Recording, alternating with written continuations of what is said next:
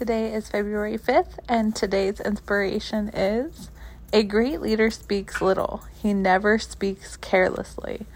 I really like this. If you've ever worked with someone that you thought was an amazing leader, what they say holds value because they don't speak just to speak. When they speak, they have something to say and it's worth listening to.